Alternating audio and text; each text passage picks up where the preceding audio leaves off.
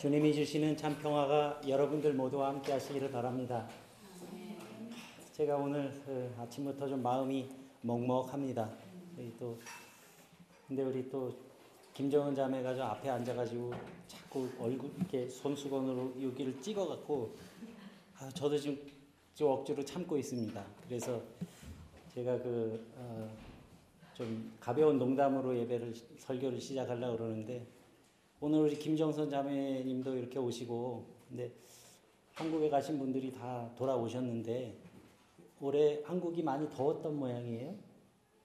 한국 갔다 오신 분들이 전부 머리가 조금씩 그슬리셨어요. 이건 웃겼나요?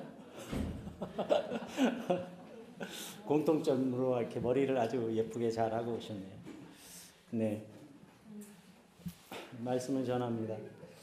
그 저는 이번에 그 7, 8월 어, 두달 동안에 여름 기간 동안에 어, 아주 독서에 그 힘을 많이 쏟았습니다.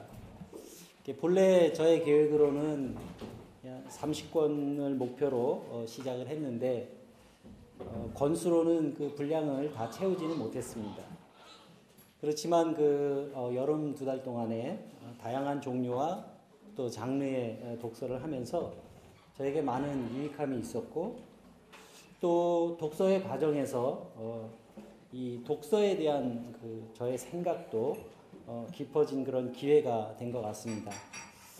그리고 어, 여름 독서 그 마지막 주간으로 지난주에 저는 그 영적인 독서에 대해서 깊이 어, 묵상할 기회가 있었습니다. 그 말씀을 오늘 여러분들과 함께 나누려고 합니다. 그 책을 읽는 방법에는 어, 여러 가지가 있습니다. 어, 뭐 스토리 위주의 그런 어, 소설책 같은 경우에는 어, 네, 하율이는 지금 몰라요. 다음 주에 집에 가는 거. 네, 소설책 같은 경우는 웬만하면 하루 정도면 우리가 읽을 수 있고 또개 중에는 뭐 어, 지식과 정보를 많이 어, 담고 있고 또 전달하는 그런 책들도 어, 그보다 한 반나절 정도 시간이 더 걸리면 뭐 다 읽을 수 있습니다. 그런데 책 중에는 어, 그저 단순하게 그 정보를 그런 입력하는 수준이 아니라 우리의 영혼을 건드리고 또 우리의 삶의 자리로 다가오는 그런 책들도 있습니다. 이런 책을 어, 만나게 될 때는 독서의 방법도 좀 달라져야 됩니다. 예, 그런 책들은 우리가 어, 맛있는 음식을 그 먹을 때 좀 천천히 음미하면서 먹는 것처럼 영혼에 그 힘을 불어 넣어주는 그런 단어들을 우리가 기대하면서 그것을 또 받아 먹으면서 맛있게 독서를 해야 됩니다. 여유롭게 그리고 천천히 그 말을 되새겨 보면서 생각해 보면서 단어 하나하나 그 문장 하나하나를 놀이하듯이 읽어야만 하는 그런 책도 있습니다. 우리들은 그 하나님의 자녀로 신앙의 삶을 살아가면서 늘 마음 한구석에 우리에게는 한 가지 바램이 있습니다. 그 바램은 아마도 여기 계신 여러분들이나 저나 크게 다르지 않을 겁니다. 그것은 하나님의 사랑과 은총을 누리면서 은혜의 삶을 살아가는 것입니다. 그래서 우리가 세상과 구별된 영적인 삶을 살아가는 것이 우리가 신앙생활을 하는 목표이기도 합니다. 만약 아직은 충분히 영적인 삶을 살고 있지 못하다 하더라도 성도는 세상적인 삶을 추구하는 사람들이 아니라 영적인 삶을 지향하는 사람들인 것은 분명합니다. 그래서 우리는 때때로 영혼의 갈증과 그런 허기들을 채우기 위해서 무언가를 찾아서 헤맬 때가 있습니다. 은혜로운 찬양을 찾아서 듣기도 하고 또 신앙생활이 도움이 될 만한 그런 책을 찾아서 읽기도 하고 또 성경 공부 모임에 참여하기도 합니다.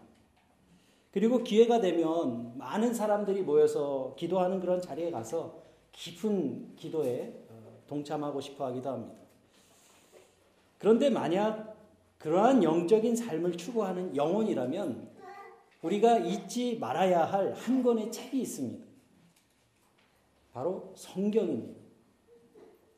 성경은 크리스찬의 삶을 안내하는 매뉴얼입니다. 역사 속에서 교회는 늘 부침해왔습니다. 그렇지만 하나님의 말씀인 성서는 단 한 번도 변질된 적이 없었습니다. 우리가 가장 신뢰할 수 있는 검증된 책이 바로 성경이라는 말씀입니다. 성경의 첫 장은 이 우주 전체와 그 안에 있는 모든 생명 있는 피조물이 말씀에 의해서 존재하게 되었다고 선언하면서 사도 요한은 기독교 역사가 이 계시하는 가장 핵심이자 그 주제로 예수님을 소개하면서 그분을 표현하는 말로서 말씀이라는 단어를 선택했습니다. 그래서 요한복음 1장 1절 말씀을 보면 태초에 말씀이 계시니라. 이 말씀은 곧 하나님이라. 그래서 이 말씀 하나님은 하나님의 존재와 하나님이 하시는 일에 대해서 우리에게 전달하고 또 그 일에 우리를 참여하게 하는 그런 수단이 됩니다. 성경에서 말하고 있는 말씀은 우리가 일상생활 속에서 어떤 지식과 정보를 얻는데 이렇게 사용하는 또 교류하는 그러한 말들과는 구분, 구분되는 말씀입니다.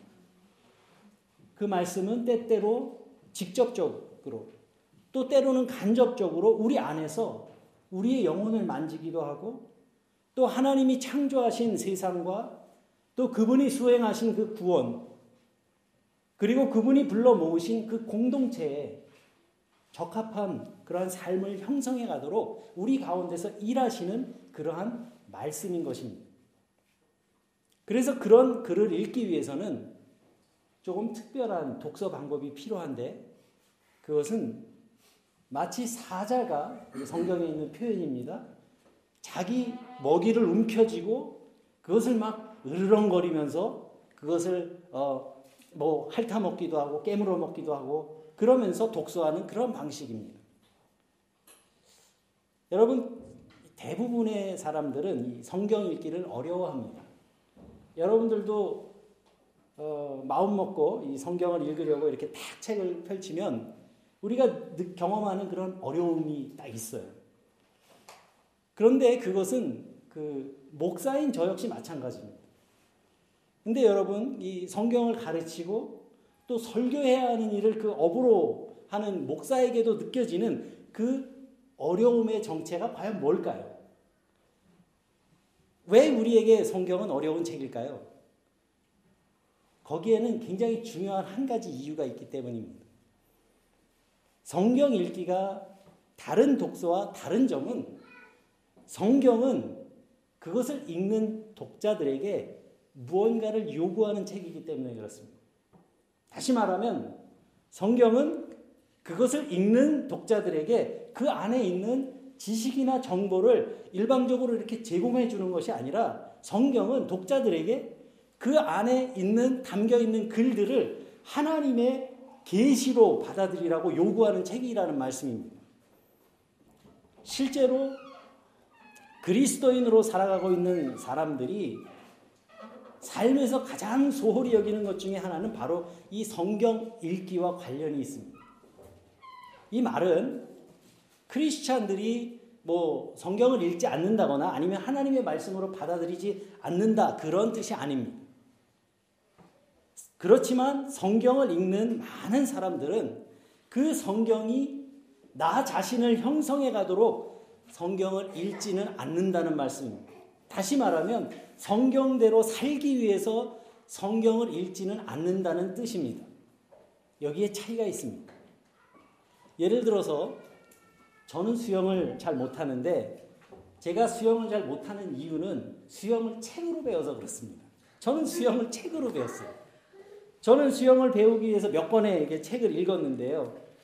제가 읽었던 책 중에서 가장 기억에 남는 말이 있습니다. 뭐라 뭐냐 뭐였냐면 물을 두려워하지 말아야 한다. 그리고 물에 들어가서는 몸에 힘을 빼라. 이게 제가 수영책을 읽으면서 제 기억에 남는 얘기예요. 수영을 못해 못하는 저로서는 이 말이 이해가 안 되는 거예요. 물을 무서워하지 않는다는 말이 무슨 말이지? 물에 들어가서 힘을 뺀다는 말이 무슨 말이지? 그래서 수영장에 갔어요. 1.3m 이상이 되면 익사의 위험이 있잖아요. 그렇기 때문에 거기는 못 가고 이제 아이들이 노는 데 가서 어, 연구를 시작합니다. 책을 읽고 나서. 물을 두려워하지 않아야 수영을 할 수 있다고 하는데 어떻게 하면 내가 물을 두려워하지 않을 수 있을까?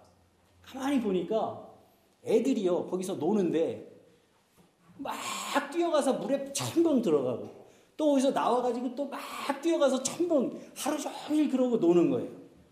이렇게 막 놀다가 보니까 애들이 물을 가지고 놀아요. 조금씩 물이 무서워지지 않더라는 거죠. 저도 그걸 따라 해봤습니다. 그리고 물이 무서워지지 않으니까 이제는 물에서 그 몸에 힘을 뺀다는 말이 무슨 말인지 알고 그거를 연습합니다. 여러분들 사실 그냥 그 물에 수영하시는 분들은 아실 거예요. 그냥 물에 몸을 가만히 맡기고 있으면 사람 몸은 뜨게 되어 있습니다. 아세요? 수영 못 하시는 분들은 이게 무슨 말인지 모르시죠? 어, 난 가라앉던데? 물에 들어가서 힘을 빼고 가만히 있으면 사람 몸은 물에 뜨게 돼 있어요. 이거는 수영 못 하시는 분들은요, 아무리 설명해도 이해 못 하는 말입니다. 그걸 경험하고 나서, 와, 정말 그러네? 그런 걸 깨닫게 되니까 집에 가서 그 책을 다시 봅니다. 그 다음에는 어떻게 해야 지? 책을 보고 나서 동시에 물속으로 가서 또 그대로 하니까 응? 그 책의 말이 조금씩 이해가 되더라는 말씀입니다. 성경 읽기가 우리에게 어려운 점이 바로 이와 같습니다. 성경이 우리에게 이렇게 살아라 하고 제시하는 무언가가 있는데 그걸 살아보지 않기 때문에 성경이 어려운 겁니다. 성경이 우리에게 어렵게 다가오는 이유는 분주한 생활 가운데서 시간을 내서 우리가 성경을 읽는다 해도 그 말씀이 아이들 돌보고 또 직장에 나가서 일하고 생활하는 우리들의 평범한 일상과 어떤 관계가 있는 건지 전혀 인식을 하지 못하고 그냥 읽기만 하기 때문에 그게 어려운 겁니다. 성경을 읽는 것과 우리의 삶이 분리되어 있기 때문에 성경이 어렵다는 말씀입니다. 말씀이 삶을 지배하지 못하는 독서란 바로 이런 것입니다. 그래서 우리가 성경 읽는 그리스도인이라는 말은 일종의 비유와 같은 말입니다. 쉽게 말하면 많은 사람들은요, 이 성경을 존경합니다. 성경을 존경하긴 하는데 그 성경이 우리의 삶의 현장에서 일어나는 일들이나 거기에서 나오는 그런 결과들로부터는 분리되어 있다는 상관이 없다는 뜻으로 받아들입니다. 그리고 우리의 영혼을 병들게 하기를 원하는 그런 사탄은 그리스도인들이 평생 동안 이렇게 경건한 어, 무관심의 독서를 하기를 원합니다. 그래서 우리가 이러한 경건한 무관심에서 벗어나기 위해서는 성경을 읽는 것과 동시에 그것을 우리의 삶으로 살아낼 수 있어야 합니다. 수영 교본에 물에 들어가서 물에 몸에 힘을 주지 말아라. 그랬으면 수영장에 가서 몸에 힘을 빼는 노력을 해야 되는 겁니다. 수영을 배우고 싶으면. 이 말씀은 아주 중요한 의미를 가지고 있습니다. 우리의 삶과 독서가 서로 상호적인 것이 되어야 하고 우리의 몸짓과 말 그리고 우리의 일상적인 삶의 표현과 삶의 방식이 독서를 통해서 삶으로 녹아지게 해야 한다는 말씀입니다. 이것이 성경을 읽는 올바른 독서 방법입니다. 그래서 성경을 읽는다는 말은 성경적인 삶을 산다 하는 말과 동떨어진 말이 아니라는 말씀입니다. 그리고 복음대로 살아가기를 원하는 사람이라면 반드시 필요한 그런 실제적인 활동이 되어야 합니다. 이렇게 성경을 읽는다는 것은 우리에게 쉬운 일이면서도 또 한편으로는 쉽지 않은 일이 됩니다. 이것을 우리가 조금 더 어, 이해하기 위해서 아주 좋은 이해가 어, 누가복음 10장 말씀에 기록되어 있습니다. 누가복음 10장 25절 이하에 나오는 말씀인데요. 우리가 아주 잘 아는 말씀입니다.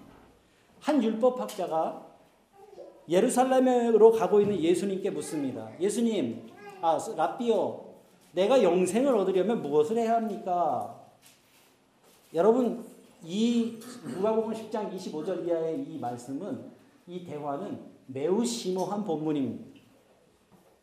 이 사람의 질문은 누구든지 여기 있는 우리들도 누구든지 던질 수 있는 질문처럼 보입니다. 그런데 이 사람의 질문은 순수한 질문이 아니라 예수님을 시험하기 위한 질문이었어요. 그리고 이 사람의 질문은 성경 읽기와 관계가 있습니다. 그래서 예수님이 이 사람에게 다시 되묻습니다. 율법에는 어떻게 기록되어 있고 내가 그것을 어떻게 읽느냐? 내가 그것을 어떻게 읽느냐? How do you read it? 내가 그것을 어떻게 읽느냐? 예수님의 그 사람에게 다시 질문을 하십니다. 예수님의 이 질문은 그 사람에게 정답을 이야기하게 했고 또 예수님도 내 대답이 옳도다 하시면서 인정해 주셨습니다. 그러니까 이 사람이 알고 있는 지식에는 아무 문제가 없어요. 내가 제대로 알고 있구나. 그 말입니다. 그래서 이 사람이 예수님께 다시 묻습니다. 그러면 내 이웃이 누구입니까? 지금 이 율법학자는 이웃이라는 단어의 개념을 정리하려고 하는 거예요. 말하자면 수영이란 무엇입니까? 수영이란 인간의 인간이 물에서 하는 행위로서 발을 땅에 딛지 않고 물 속에서 손과 발을 어, 움직임을 통해서 이동하는 기술을 말함. 수영의 종류에는 평형, 저병, 배영, 자유형 등이 있음. 이런 식의 정의를 내리는 겁니다. 그런데 이러한 개념 규정은요, 또 다른 토론으로 이어질 수가 있어요. 그럼 해병대가 하는 수영은 어떤 수영의 종류에 속하는 것입니까? 이 범주를 벗어난 수영은 수영이 아니란 말입니까? 이러한 식의 토론이 계속 이어질 수 있는 겁니다. 이 학자도 지금 똑같은 문제를 안고 있습니다. 이웃이라는 단어의 정의를 내리는 것은 그 좀 어려운 말로 이웃을 탈인격화하고 대상화하는 겁니다. 그런데 예수님은 그 학자의 그런 놀이에 참여하지 않습니다. 그러면서 한 이야기를 들려주세요. 그 이야기가 바로 우리가 잘 아는 선한 사마리아의 사람의 이야기입니다. 그리고 그 이야기를 다 들려주신 다음에 그에게 다시 묻습니다. 이 세 사람 중에 누가 강도 만난 사람의 이웃이 되겠느냐? 예, 세 번째 사람입니다. 그러자 예수님께서 그에게 이르시되 가서 너도 이와 같이 하라. Go, go and do likewise. 여러분, 우리가 영적인 삶이라는 말을 흔히 사용합니다. 그리고 전 세계적으로도 지금 이 영혼에 대한 관심이 점점 커지고 있어요. 그것은 우리가 살고 있는 이 세상이 물질이 지배하는 세상이라는 것을 반증하는 증거입니다. 물질의 논리가 세상을 지배할 때 사람들은 언제나 영혼에 관심을 가져왔습니다. 지금 우리가 살고 있는 이 시대가 그렇습니다. 그렇다면 과연 영적인 삶이란 어떤 삶을 말하는 것일까? 우리가 요즘 쉽게 접하는 많은 용어들이 있습니다. 뭐 영성신학이니, 영적 리더십이니, 영성지도, 영성 형성, 뭐 이런 말들이 유행하게 되면서 사람들이 여기에 집중합니다. 그런 제목의 책들도 얼마나 많은지 모릅니다. 그런데 여러분, 이러한 책들의 대부분은 삶의 우선적인 권위로서 성경을 가장 앞에 두는 책들이 아니라 사람들이 체험한 그런 경험을 반영하고 있는 책들이 거의 대부분입니다. 그래서 이러한 책들은 성경을 그런 개인의 어, 체험을 설명하기 위한 보조 텍스트로 사용하는 경우가 많습니다. 그래서 만약 우리가 영혼에 대한 관심을 가지고 있다면 그 관심이 성경에 대한 관심과 잘 조화를 이루는 것은 굉장히 중요합니다. 성경과 영혼. 그것은 성령이 일하시는 가장 중요한 현장이기 때문입니다. 그리고 우리가 사용하는 이 영적이라는 이 형용사, 어, 이 말은 성경을 기록한 성경의 저자들이 성경을 읽고 있는 우리들로 하여금 예수 그리스도의 마음을 품게 하기 위해서 사용한 도구라는 사실을 우리가 꼭 기억해야 합니다. 그래서 여러분 앞에 이야기들은 이제 설명이고 성경을 읽는 독서 방법은 딱 한 가지밖에 없습니다. 릴케라는 시인이 이렇게 표현했습니다. 책에만 얼굴을 묻지 말고 종종 뒤로 기대서 자신이 읽은 그 문장을 생각하며 눈을 감으면 그 의미가 혈관을 통해서 퍼지는 것을 느끼는 것. 이러한 독서 방법입니다. 성경은 우리의 삶을 관통하며 또 진리와 아름다움과 선함을 만들어내는 그 말씀의 능력을 믿는 글입니다. 이러한 독서를 어, 라틴어로는 렉시오 디비나라고 불렀는데 이 말은 영적 독서라는 말로 번역되기도 합니다. 이러한 독서는 우리가 맛있는 음식을 먹어서 그 음식이 우리의 몸에 어, 어떤 에너지를 공급하는 것처럼 우리의 영혼으로 흘러 들어가서 혈관으로 퍼져나가고 우리의 영혼의 거룩함과 사랑과 지혜가 되는 그러한 독서입니다. 여러분 성경은 하나님이 자기 자신을 계시하는 텍스트입니다. 성경은 하나님이 창조하시고 또 하나님이 다스리시고 하나님이 복을 주시는 이 세상을 계시하십니다. 성경은 하나님을 계시하시면서 동시에 그 계시의 세계로 우리를 초청하십니다. 그래서 그 초대에 응답하는 사람들은 성경을 실제로 그 삶의 자리에서 살아가는 것입니다. 성경의 관점에서 보면 이 세상은 하나님의 집입니다. 그리고 그 집에서 자녀로 사는 사람들이 누구겠습니까? 그 초대에 응한 사람들. 그들을 자녀라고 부릅니다.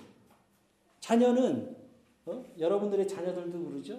집에서 편안함을 느끼고 온전함을 느끼고 그러는 게 자녀입니다. 근데 자녀가 엄마가 좀 뭐 좀 먹으라 그러는데 아 괜찮습니다 그러면서 정중히 사양하고 아이 저뭐 만약에 그런다고 생각해 이 자녀가 집에서 편하지가 않은 거 불편하면 자녀가 아니잖아요. 마찬가지입니다. 이 세상은 하나님의 집이에요. 그리고 그 초대에 응한 우리들은 자녀입니다. 그 세계에서 우리는 편안하고 온전함을 느낄 수 있어야 합니다. 그래서 우리가 성경을 읽는 목적은 어떻게 하면 하나님을 내 인생에 끌어들일까?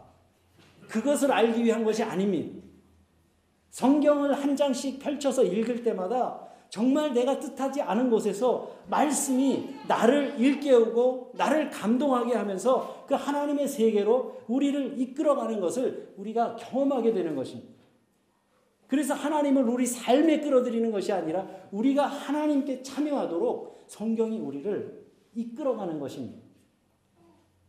사람은 그 사람이 읽는 책을 닮아가게 되어 있습니다. 그 사람이 읽는 책이 그 사람을 만들어가는 겁니다.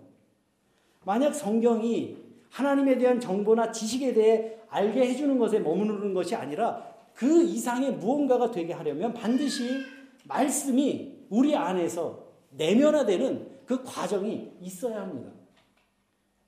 오늘 본문 말씀에서 천사는 요한에게 하나님에 대한 정보를 가서 전, 전달해라 이렇게 지시하지 않습니다. 천사는 요한, 요한에게 내가 하나님의 말씀을 통째로 먹어서 통째로 먹어서 그 너가 말을 할 때 그 말씀이 스스로를 표현할 수 있게 하라고 이렇게 명령합니다. 마치 우리가 먹는 음식이 우리의 신경과 근육에 힘을 줘서 말과 행동으로 나타나게 되는 것과 마찬가지입니다. 말씀은 언어라는 형식을 통해서 우리 안에 친밀함을 만들어내고 또 인격을 만들어내고 아름다움을 만들어내고 선을 만들어내고 진리를 만들어냅니다. 말하고 듣고 쓰고 읽는 말들은 우리의 영혼 속에서 무언가 일을 합니다. 건강함과 온전함, 생명력과 거룩함, 지혜와 소망을 우리의 영혼에 불어줍니다. 불어넣어줍니다. 그래서 천사가 요한에게 이렇게 말합니다. 이 책을 먹으라. 구약성서의 에스겔도 이렇게 책을 먹으라는 명령을 받았습니다. 에스겔서 3장 1절로 3절의 말씀을 보면 인자야 너는 발견한 것을 먹어라. 이 두루마리를 내게 먹이시며 내게 이르시되 인자야 내가 내게 주는 이 두루마리를 내 배에 넣으며 내 창자에 채우라. 하시기에 내가 먹으니 그것이 내 입에 달기가 꿀 같더라. 또 에스겔과 동시대에 살았던 예레미야도 마찬가지입니다. 예레미야 15장 15절의 말씀입니다. 만군의 하나님 여호와시여 나는 주의 이름으로 일컬음을 받는 자라. 내가 주의 말씀을 얻어 먹었사오니 주의 말씀은 내게 기쁨과 내 마음의 즐거움이 되었습니다. 예레미야도 계시록을 쓴 요한처럼 사람들을 하나님이 계시하시는 것과 같은 그런 그 그런 그 계시하는 것과는 전혀 다른 방식으로 어, 살기를 강요하는 그런 시대에 살았어요.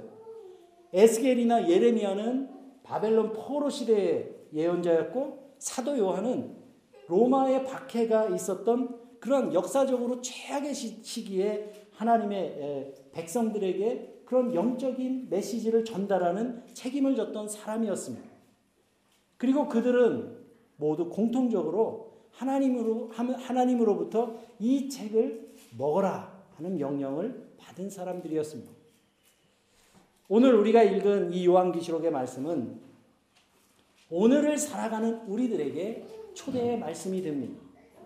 이 식탁으로 와서 이 책을 먹어라.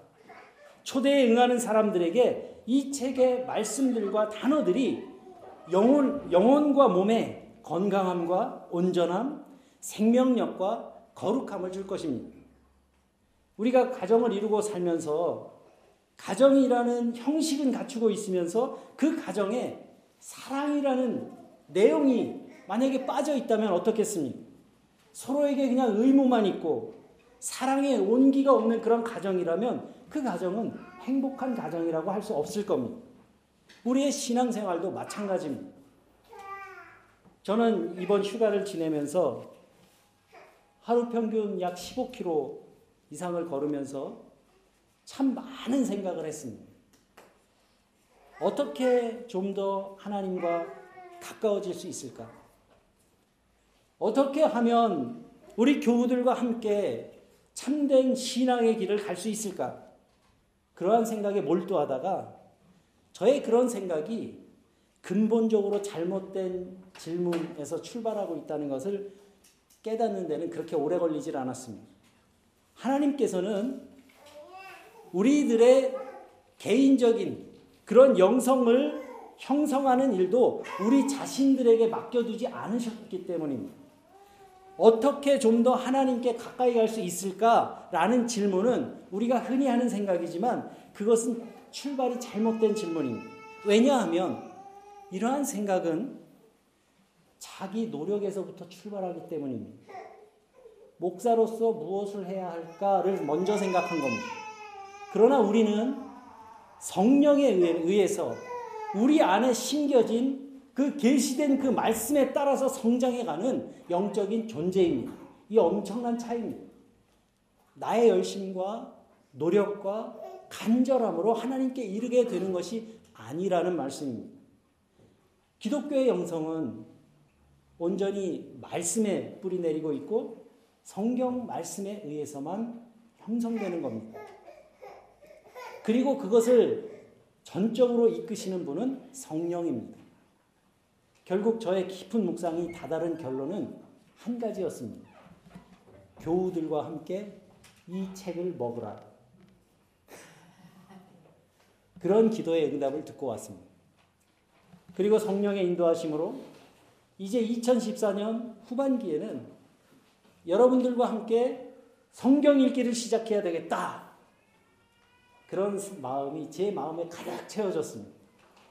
이제 한국을 방문하신 분들도 모두 돌아오시고, 이제 아이들도 개학을 하고, 뭔가 우리의 마음을 새롭게 하고, 그런 새로운 마음으로 우리의 삶의 자세를 좀 가다듬어야 될 때가 된 것 같습니다. 그래서 9월부터 저는 유로룩스의 모든 교우들이 다 함께 신약 성경 일독을 함께 하시기를 권합니다. 이럴 때는 아멘 하셔도 됩니다. 어떤 언어로 읽든지 그건 상관없습니다. 여러분들 영어가 편하신 분은 영어로 읽으시고 중국어가 편하신 분은 중국어로 읽으시기 바랍니다. 올 초에 우리 교회는 두 분의 권사님을 세우면서 메시지 성경이 다 보급돼 있어요. 신약 성경. 그래서 신약 성경, 메시지 신약 성경을 텍스트로 하겠습니다. 그리고 9월부터는 각 구역의 구역장님들께서는 구역 모임 보고를 하실 때 함께 어떻게 하면 우리가 신약 성경을 통독할 수 있을까 함께 의논해 주시고 또 보고하실 때 구역원들이 그 주간에 읽은 성경의 장수를 모아서 함께 보고해 주시면 감사하겠습니다. 예? 2구역. 아멘. 1구역, 1구역. 1구역 하시겠습니까? 네. 아멘. 아멘. 2구역 하시겠습니까? 그렇게? 상의를. 3구역 하시겠습니까? 예? 야, 목사가 이렇게 땀 흘려가면서 얘기하는데, 그, 인색하시네. 그, 아멘 해줘도 될 텐데. 아무튼 여러분들, 저는 그 보고를 해주시면, 연말에 무슨 일이 있어도 시상을 하겠습니다. 저는 우리가 말씀에 몰두하는 그러한 과정에서 성령께서 우리 안에 행하실 일들이 무엇일지 정말 생각만 해도 아드레날린이 솟구칩니다. 말씀을 먹는 거룩한 공동체가 되어가는 유로록스 교회. 하나님의 말씀에 붙들린 교우들이 한 마음으로 섬기는 교회. 그 어떤 성경 학자보다도 성경을 잘 이해하고 또 그것을 삶으로 살아내려고 애쓰는 교우들이 모여 있는 교회. 정말 짜릿합니다. 만약 우리가 크리스찬으로서 우리의 정체성을 유지하기를 원한다면 그리고 우리가 하나님의 자녀된 공동체로 살아갈 수 있도록 우리를 이끌어 주시는 무언가 어떤 텍스트를 원한다면 그리고 하나님이 누구신지 그리고 하나님이 어떻게 일하시는지 그것을 우리가 알기를 정말 소원한다면 우리는 반드시 이 책을 먹어야 됩니다. 이 자리에 계신 여러분, 우리 모든 열정을 쏟아서 하나님의 말씀인 이 성경에 한번 몰두해 보기를 바랍니다. 성령께서 우리를 이끌어 주시기를 기도하면서 한번 후반기에 우리 온 교회 교우들이 이 성경에 한번 파묻혀 봤으면 좋겠습니다. 성경 해설서나 유사 텍스트, 어? 이거 말고 원본 텍스트에 우리가 한번 매달려 봤으면 좋겠습니다. 청소년들을 위해서 한국에서 한영 메시지 성경 지금 아홉 권이 도착해서 제 책상 위에 있습니다. 다음 주에 우리 청소년 우리 김만영 선생님께 그 책을 모두 제가 넘기겠습니다. 우리 청소년들에게 모두 한 권씩 다 나눠주시고 우리 청소년들도 다 같이 동참할 수 있도록 해주시면 감사하겠습니다. 우리가 꾸준히 주님의 말씀을 사모하는 영혼이 될 때 우리의 공동체는 이 어두운 시대에 빛과 소금의 역할을 다하는 생명 있는 주님의 교회가 될, 될 줄로 저는 확신합니다. 생명의 말씀이 되는 이 책을 먹으라는 그 명령과 초대에 순종하는 저와 여러분들을 성령께서 이끌어 주시기를 주님의 이름으로 간절히 기원합니다. 기도드립니다.